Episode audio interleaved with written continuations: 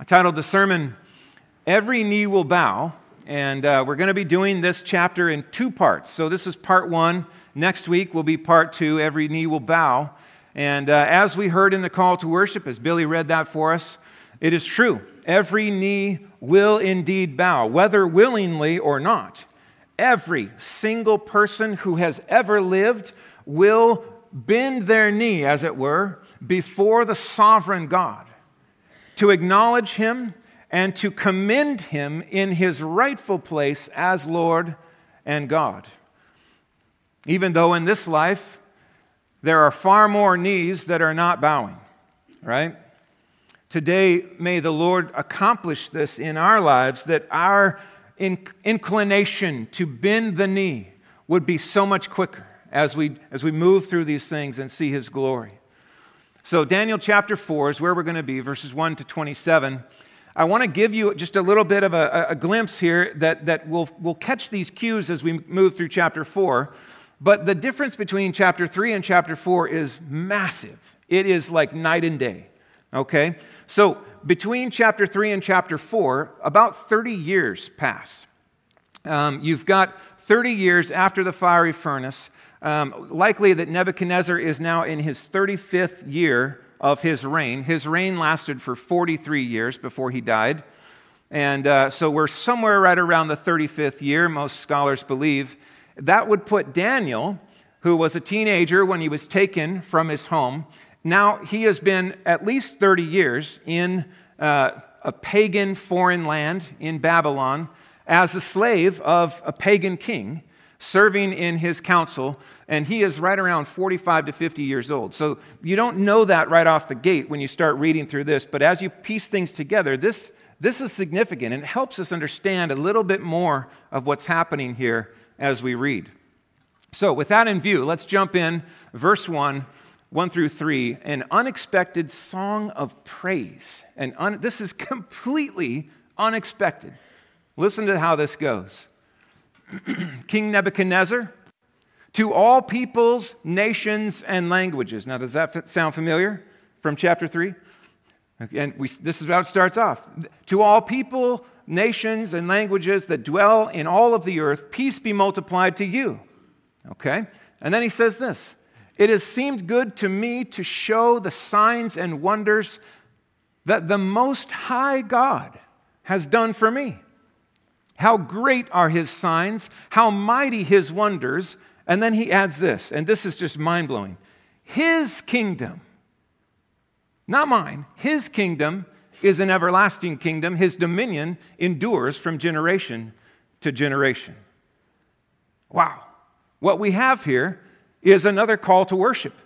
This is a call to worship, but it's completely opposite from the call to worship we saw in chapter 3, where Nebuchadnezzar was calling the peoples, nations, and languages to worship the statue of himself, erected 90 feet tall and coated in gold. Now you have the same man calling the nations, the same peoples, to the worship of the Most High God. Something significant has taken place, and chapter 4 unfolds it for us.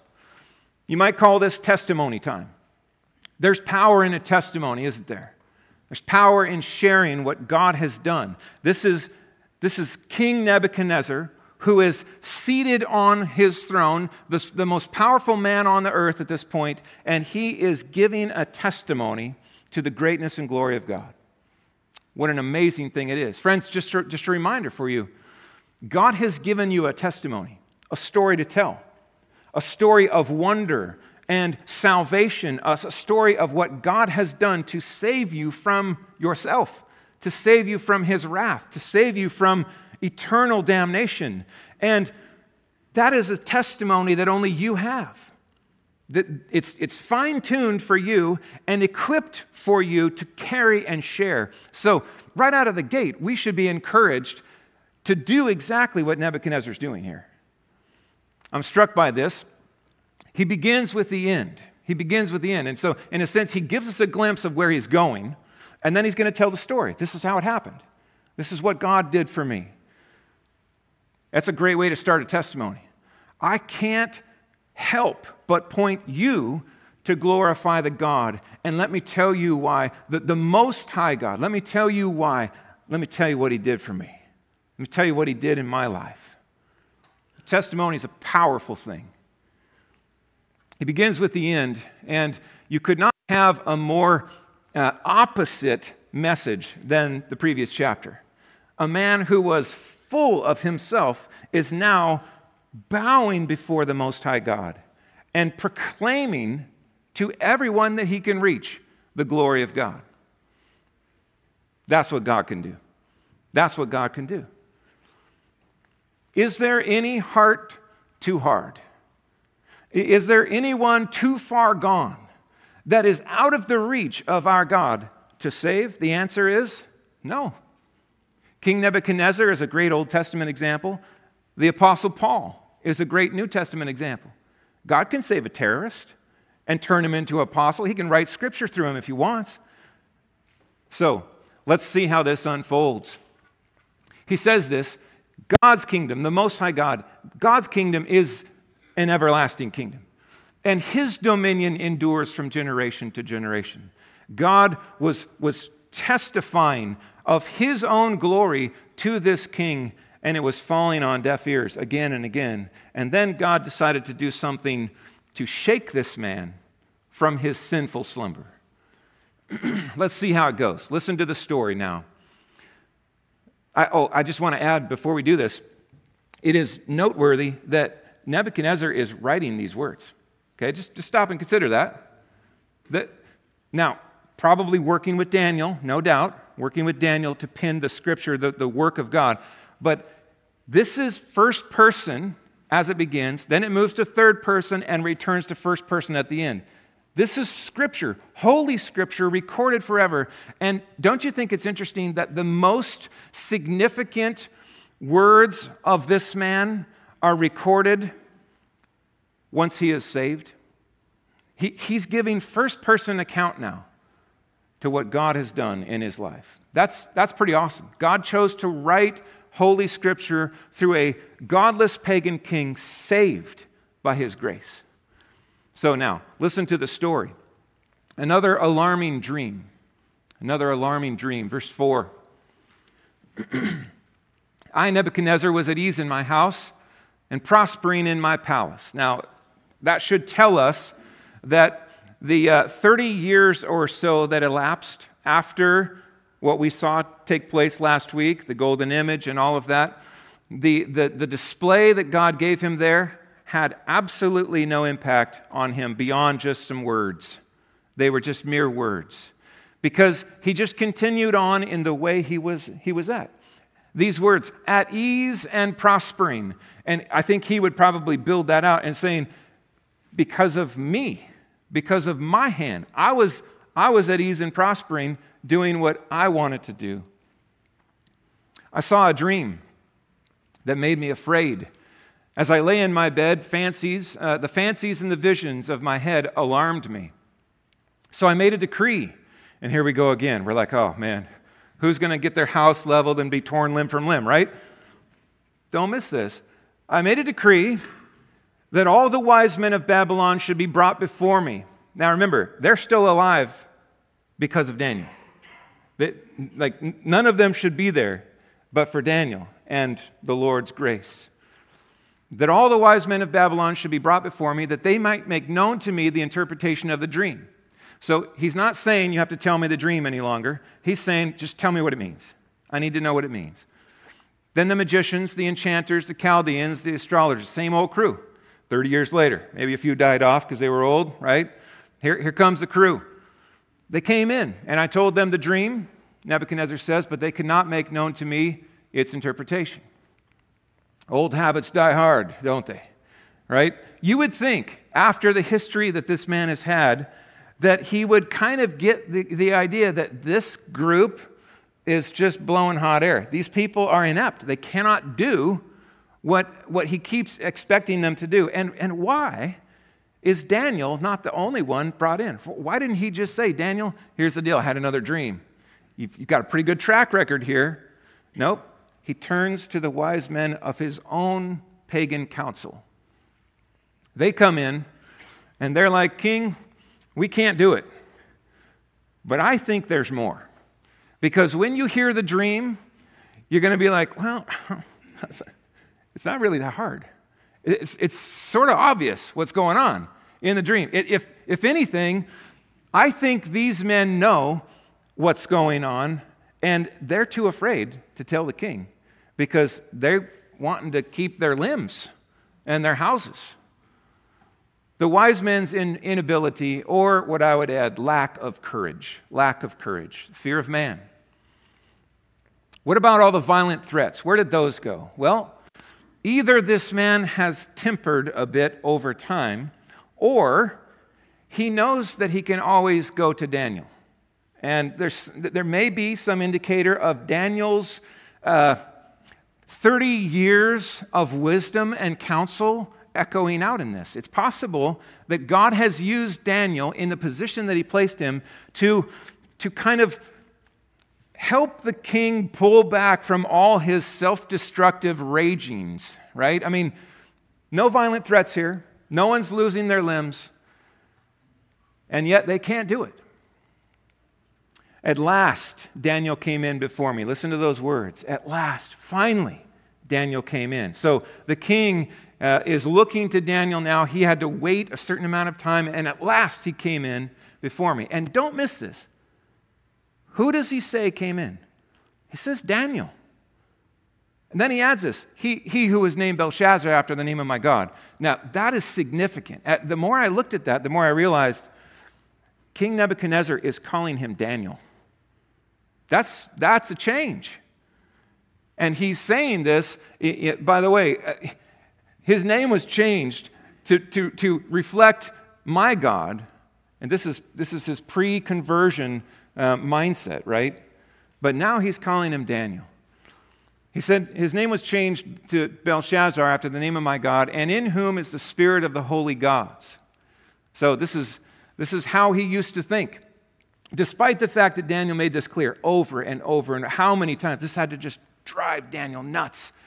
It's not the spirit of the holy gods, plural. There's one God and he's the one I represent. But this is the, the pre converted uh, Nebuchadnezzar speaking. So he says, And I told him the dream, saying, O Belteshazzar, chief of the magicians, because I know the spirit of the holy gods is in you, and that no mystery is too difficult for you, tell me the visions of my dream that, i uh, that I saw and their interpretation. So don't miss that. The, in whom is the spirit of the holy gods? Uh, this is uh, King Nebuchadnezzar is still polytheistic at this point. He is, he is looking to try to leverage any god that he can find for his own benefit. There's a change coming, a very notable change. So, Daniel goes to work. Verse 10 A magnificent tree brought low. Magnificent tree brought low. The visions of my head as, head as I lay in bed were these I saw, and behold, a tree in the midst of the earth, and its height was great. The tree grew and became strong, and its top, reach, uh, top reached to the heaven. It was visible to the end of the whole earth, and its leaves were beautiful, and its fruit abundant, and, and in it was food for all. The beasts of the field found shade under it, and the birds of the heaven lived in its branches, and all flesh was fed from this tree. Now, it's helpful for us to see what is likely the tree that is being referred to, at least in the image here. Most commentators believe that the tree being referenced is a, a cedar of Babylon, a, a cedar of Lebanon. Um, these cedars were renowned in their day. And uh, this is an example of one, probably that, that broke off in the top because they're, they're often even taller than that. But look at the spread. Look at the branches of this magnificent tree, a cedar of Lebanon. That's the tree in view in this dream. Now, there's not fruit, so I, I don't know exactly how that means that the imagery here goes beyond. Obviously, not all flesh is going to live under that one tree, so there's imagery of dream being uh, expounded.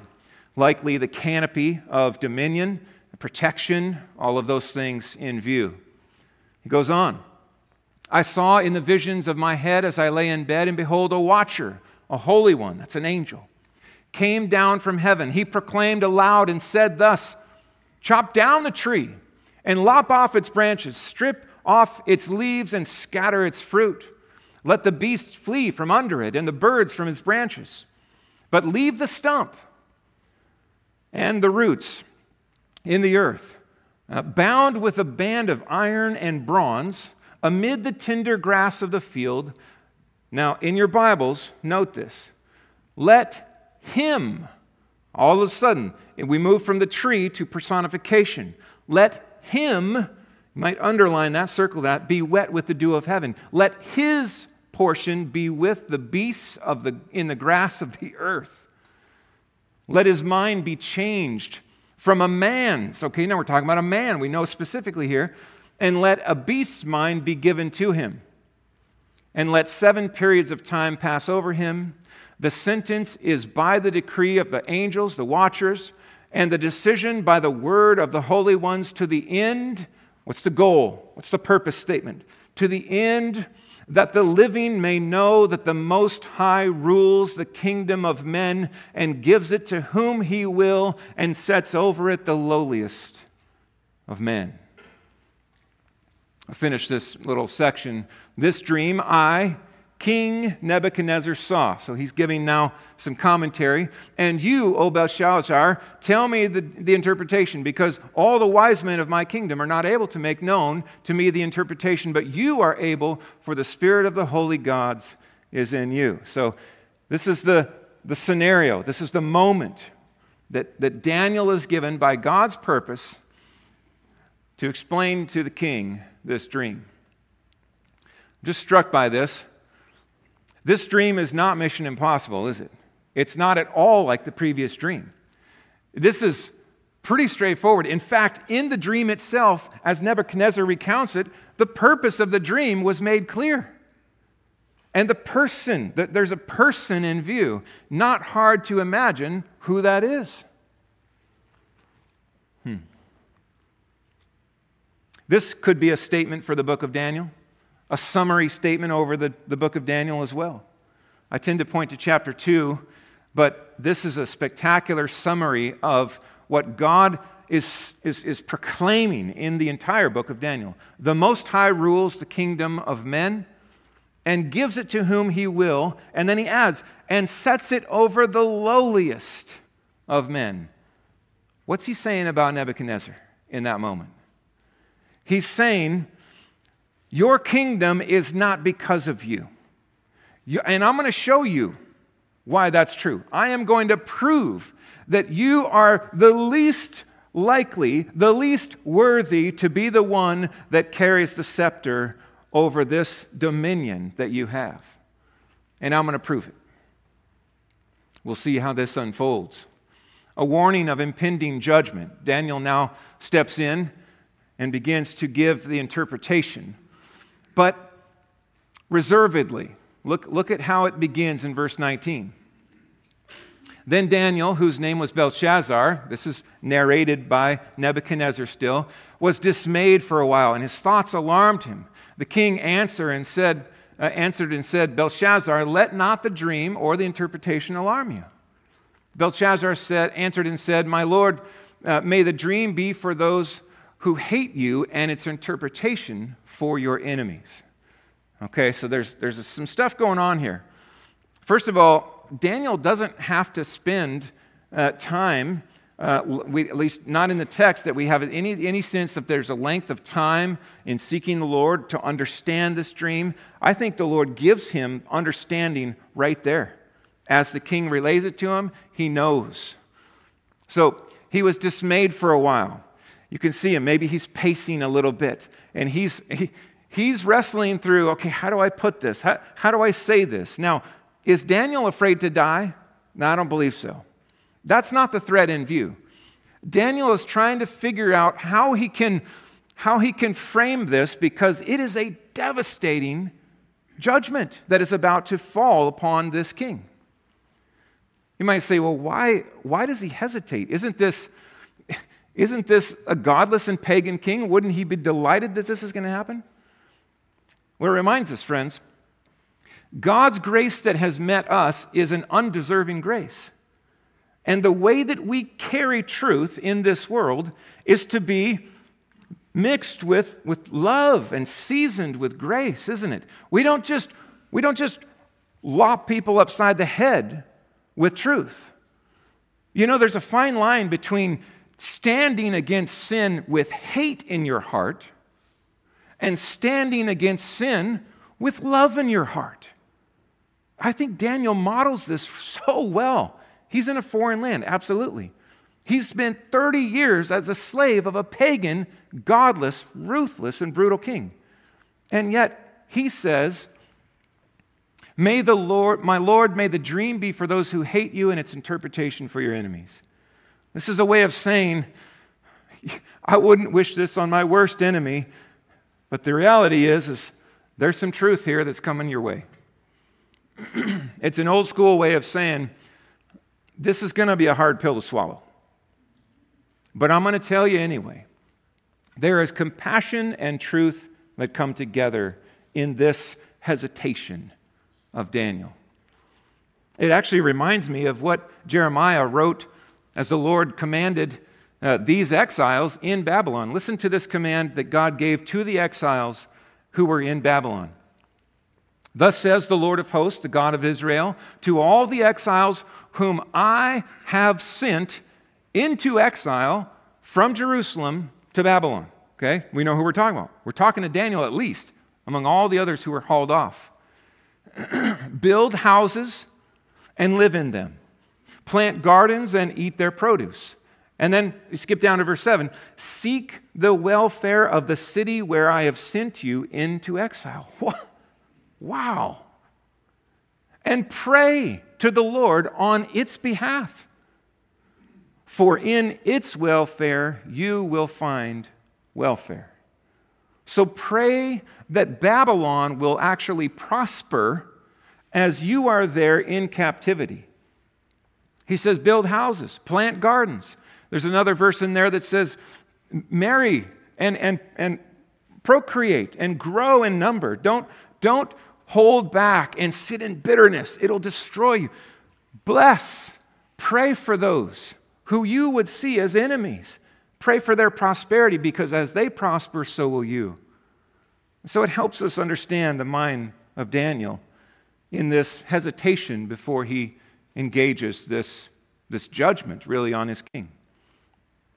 He goes on then and he says this The tree which you saw, which grew and became strong so that the top reached to heaven, and it was visible to the end of the whole earth, whose leaves were beautiful and fruit was abundant, and in which was food for all, under the, which the beasts of the field found shade, and in whose branches the birds of the heaven lived. Oh, King, it's you. It's you, King. And I think at this point, he's like, Well, I mean, I figured so. Like, pretty much everybody knows that. But when you hear the word from the prophet who represents the Lord, it kind of sets in, doesn't it? You have grown strong and become strong. Your greatness has grown and, and reaches to heaven, your dominion to the ends of the earth. By whose hand, we always remember? By the hand of God. It is all, of, all that you have is by the hand of God. And with that in view, he can take it away. He goes on. because the king saw a watcher, a holy one, coming down from heaven and saying, Chop down the tree and destroy it, but leave the stump of its roots in the earth, bound with a band of iron and bronze in the tender grass of the field. And let him be wet with dew, the dew of heaven, and let his portion be with the beasts of the field till seven periods of time pass over him. Then he says, This is the interpretation. O king, it is a decree of the Most High which has come upon my Lord the king, that you shall be, listen to this, you shall be driven from among men, and your dwelling shall be with the beast of the field. You shall be made to eat grass like an ox. okay. and at this point, Nebuchadnezzar's probably like, eh, I don't know about that, right?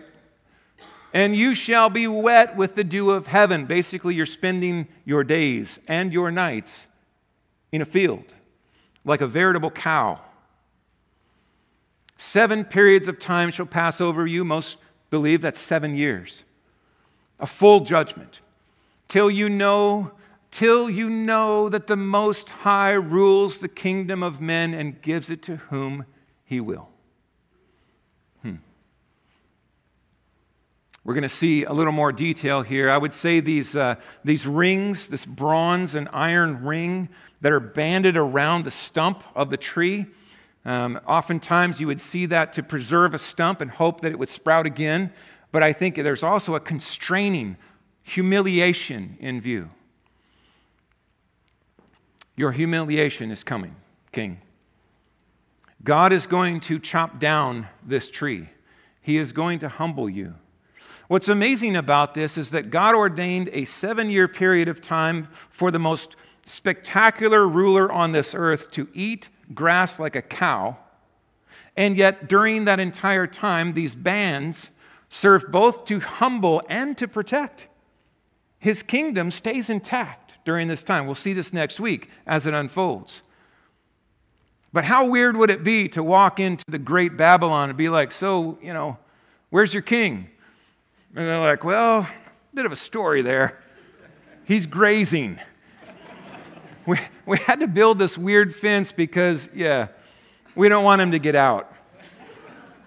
He's got some goats with him, though. He'll be all right. He's, he's been like that for five years.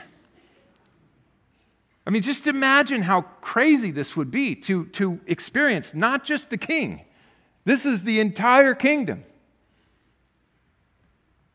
Witness to the Most High God, who does as he wills. He does as he wills.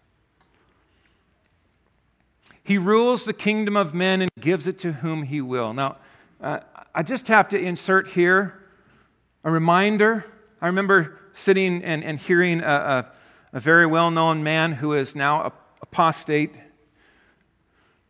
He said this to, to someone, and oh, it sounded great at the time to them. He said, You know, God is the ultimate respecter of persons, He will never force His will upon anyone else. And oh, they nodded. Oh, that's wonderful. That's so good to hear. God loves me so much. He just loves me. He just, he just waiting for me. To... I remember hearing that and wanting to jump out of my chair in that moment. Because as wonderful as it might be to have your ears tickled with a line like that, he's the ultimate respecter of person. He would never push his will upon another. Guess what? He's God. And there is nothing in your Bible that denotes anything like that. Oh, it sounds good to us who seek to be sovereign over the sovereign God, who, who would like to paint a world where our will is sovereign. Friends, that is just not the case. It is not the case. God is not looking to Nebuchadnezzar here for permission he raises him up and he chops him down to show whose glory? God's glory. God is the sovereign in the equation. He is a loving God. If He was the respecter of persons who was just completely bound up by our free will, how would He love us when our pride ran us to the fires of hell? And it's what we want. We just keep running away, running away. What we need is a God who pushes right past our stubborn, hardened hearts and says, I love you, and I am going to open your eyes by humbling you of your pride and turning you to my son. That is the sovereign God we serve, not just in salvation, but in the way he rules over this earth every single day. He rules the kingdom of men, and he gives it to whom he will. Sometimes he puts people in office, and we're scratching our heads like, how did that happen? What in the world were these people thinking who voted for this person? And ultimately, we know, yes, we participate, yes, we vote, but it is God who places. God places. And sometimes he places to judge that nation. Nebuchadnezzar is being wielded by the hand of God as a rod of discipline for 70 years. That's the, the date is set from the beginning 70 years. You will be in exile. And at the appointed time, he will be brought low. And if God decides to save someone, he's going to do it. He's going to do it. This is our God. My glory I will give to no other. I will not give my glory to another. Isaiah 48, verse 11. Why is that such an important thing to know? Why is God making such a big deal about his glory? Why is pride such a problem for God when he sees it in us? Why, why does he oppose it so much? Pride destroys us, my friends, and it steals what is due the God of all glory. He deserves all the glory and praise. I think of Romans 1. For though they knew God, they did not what? Honor him as God, nor give thanks to him. Those two things are at the very core of our depraved rebellion. I know he exists, and I won't honor him. I will honor me. And I won't give thanks to him. I will thank me. I stand on my own. Oh, the inclination to self sovereignty is at the core of our rebellion against God. Is this judgment or mercy? I mean, when you stop and think about it, if you actually think of what's going on here, judgment might be release the brakes, right? So when God hardened Pharaoh's heart, did God actively reach down and, and make it harder? No, I think he released Pharaoh to do what Pharaoh does, which is harden his heart all the more. God, the ultimate judgment of God is for him to step back, to give them over to a depraved mind, to do what ought not be done. Romans 1, it's clear. Waves of wrath, judgment. When he steps back to release us to ourselves, that is the worst form of his judgment because we are self destructive in our pride. I would call this actually mercy and love, kindness of God. Here's how I'd say it it is pure love when God tears down our foolish pride and lands us on our knees before Him in humble repentance and dependence. It'd be like a little kid who says, I do, I do, I do, and then stands under a boulder the size of a dump truck and says, I do, I do. It's not happening. It's foolish. And yet, oh, our instinct, I do, I do. And God says, No, I love you too much to let you destroy yourself. It's pure love that God is showing Nebuchadnezzar. It's total grace, undeserved. His kindness overwhelms even though he will experience some intense discipline here and judgment. Now, a gracious call to repent, verses 26 and 27. A gracious call. What is grace again? It's unmerited favor, it's not deserved. Listen to how Daniel then gives kind of a, a, a call to this king with this judgment in view. This, it's in view. Verse 26 as it was commanded to leave the stump of the roots of the tree, your kingdom shall be confirmed for you from that time, from the time that you know that it is heaven that rules. Heaven rules. That's the whole goal. Not you, king. Therefore, O king, let my counsel be acceptable to you. Break off your sins.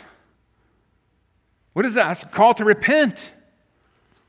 Practice righteousness, your iniquities. Turn away from them by showing mercy to the oppressed. And then he adds this, and I love this language. He's not giving a promise that he doesn't have the, the authority to give. He's saying there may perhaps be a lengthening of your prosperity. If God wills, he can lengthen your prosperity. This is a gracious call to repent. One of the things I love about Scripture is the warnings of Scripture. God loves us with warnings. The book of Hebrews is filled with this. The book of Hebrews is written to believers, right? Keep believing. Don't turn away.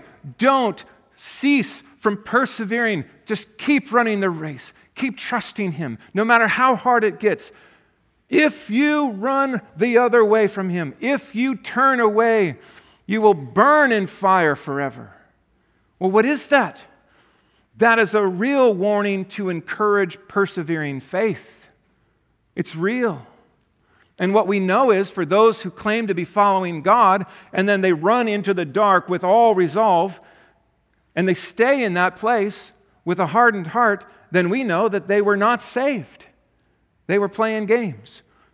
Either that or God will bring a swift rod of, of discipline and bring them out of the dark, or just take them home to be with Him. The warnings of God display the love of God.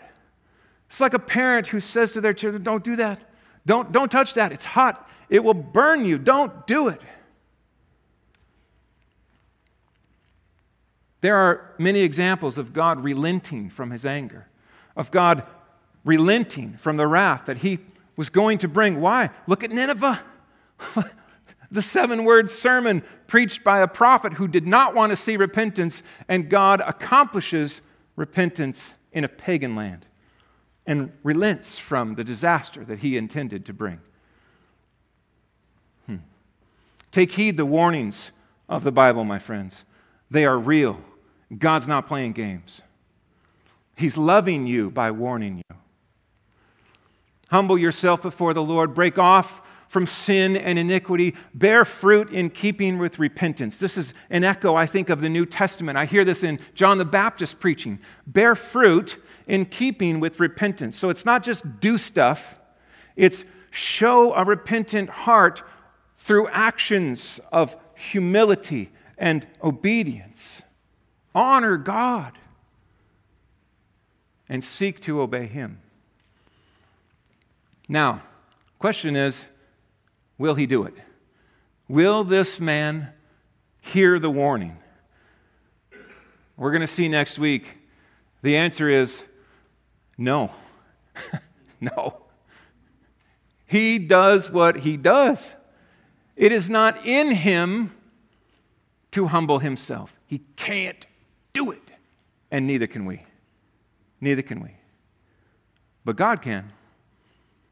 And we're going to see how that unfolds next week. Don't read ahead, right? So, stay with me. Just come back next week. Okay. There may be perhaps a lengthening of your prosperity. A response this morning, there's a few things that come to mind as we think about this. Oh, just think first of, of the glory of God that would show love like this, that would, that would not just step back. Now, sometimes He does, and He has the right to. He can give over to sin, He can release His restraints and let us run breakneck to the fires of everything that we have stored up and deserve under His wrath. He can do that, and He is right to do that if He pleases. He doesn't owe forgiveness or grace or kindness or mercy to anybody. He does owe justice and wrath. Anything short of that is absolute love and kindness and mercy undeserved. Hmm. The primary sin that sends people to hell is pride. Have you ever thought of that? There are many, many sins and expressions of sin, but the primary reason that people are sentenced by God to the fires of eternal hell ultimately tends to be pride. I don't need you. I can save myself. I will, I will earn my way to be righteous before you. I can do it. And he's like, No, you can't. No, you can't. Oh, yes, I can. Pride. Or, I know you exist, but I'm going to pretend that you don't. And there is no God. There, there's, there is no God. I will not honor him, I will, I will not acknowledge him. Even though I hate him, there is no God. Think of all the expressions of pride that can be found in this world. Our world is riddled through and through with pride. But, friends, it's not just out there, it's right in here. It's right in here. The, the, the, the, fight against pride doesn't end the moment you're saved, it begins. It begins in earnest. We hunt and kill and seek to choke it out, go after pride. We go after pride.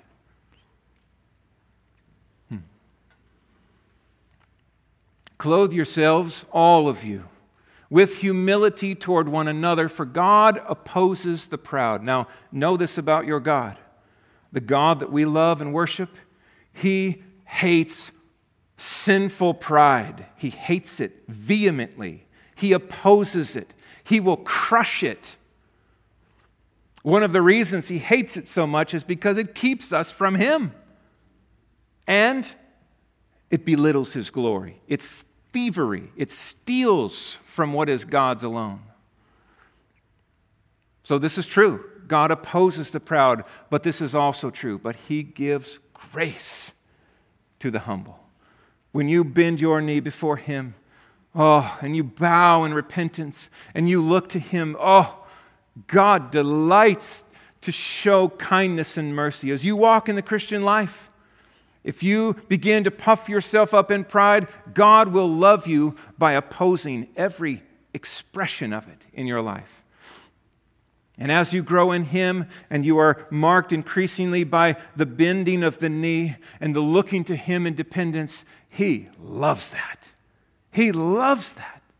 That means, believer, there is something you can do today that delights the heart of God. That is bend your knee. Look to Him, delight in Him. Say, Oh Lord, help me in this. I need a greater humility in my heart. The gospel is good news for proud people.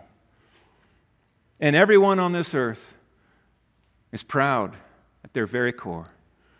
The gospel is good news. We heard in the call to worship that the very nature of the salvation God designed to save proud people is through a humble servant that not only modeled humility, but accomplished humility for you in the gospel. That's good news. It's good news. It is good news because left to ourselves, we can't bend our knee. we, we wouldn't do it. We are slaves to sin, and sin in pride doesn't want to bend the knee. But God loves us all the more. And He overcomes that resistance and says, Drop to the floor and look to my son.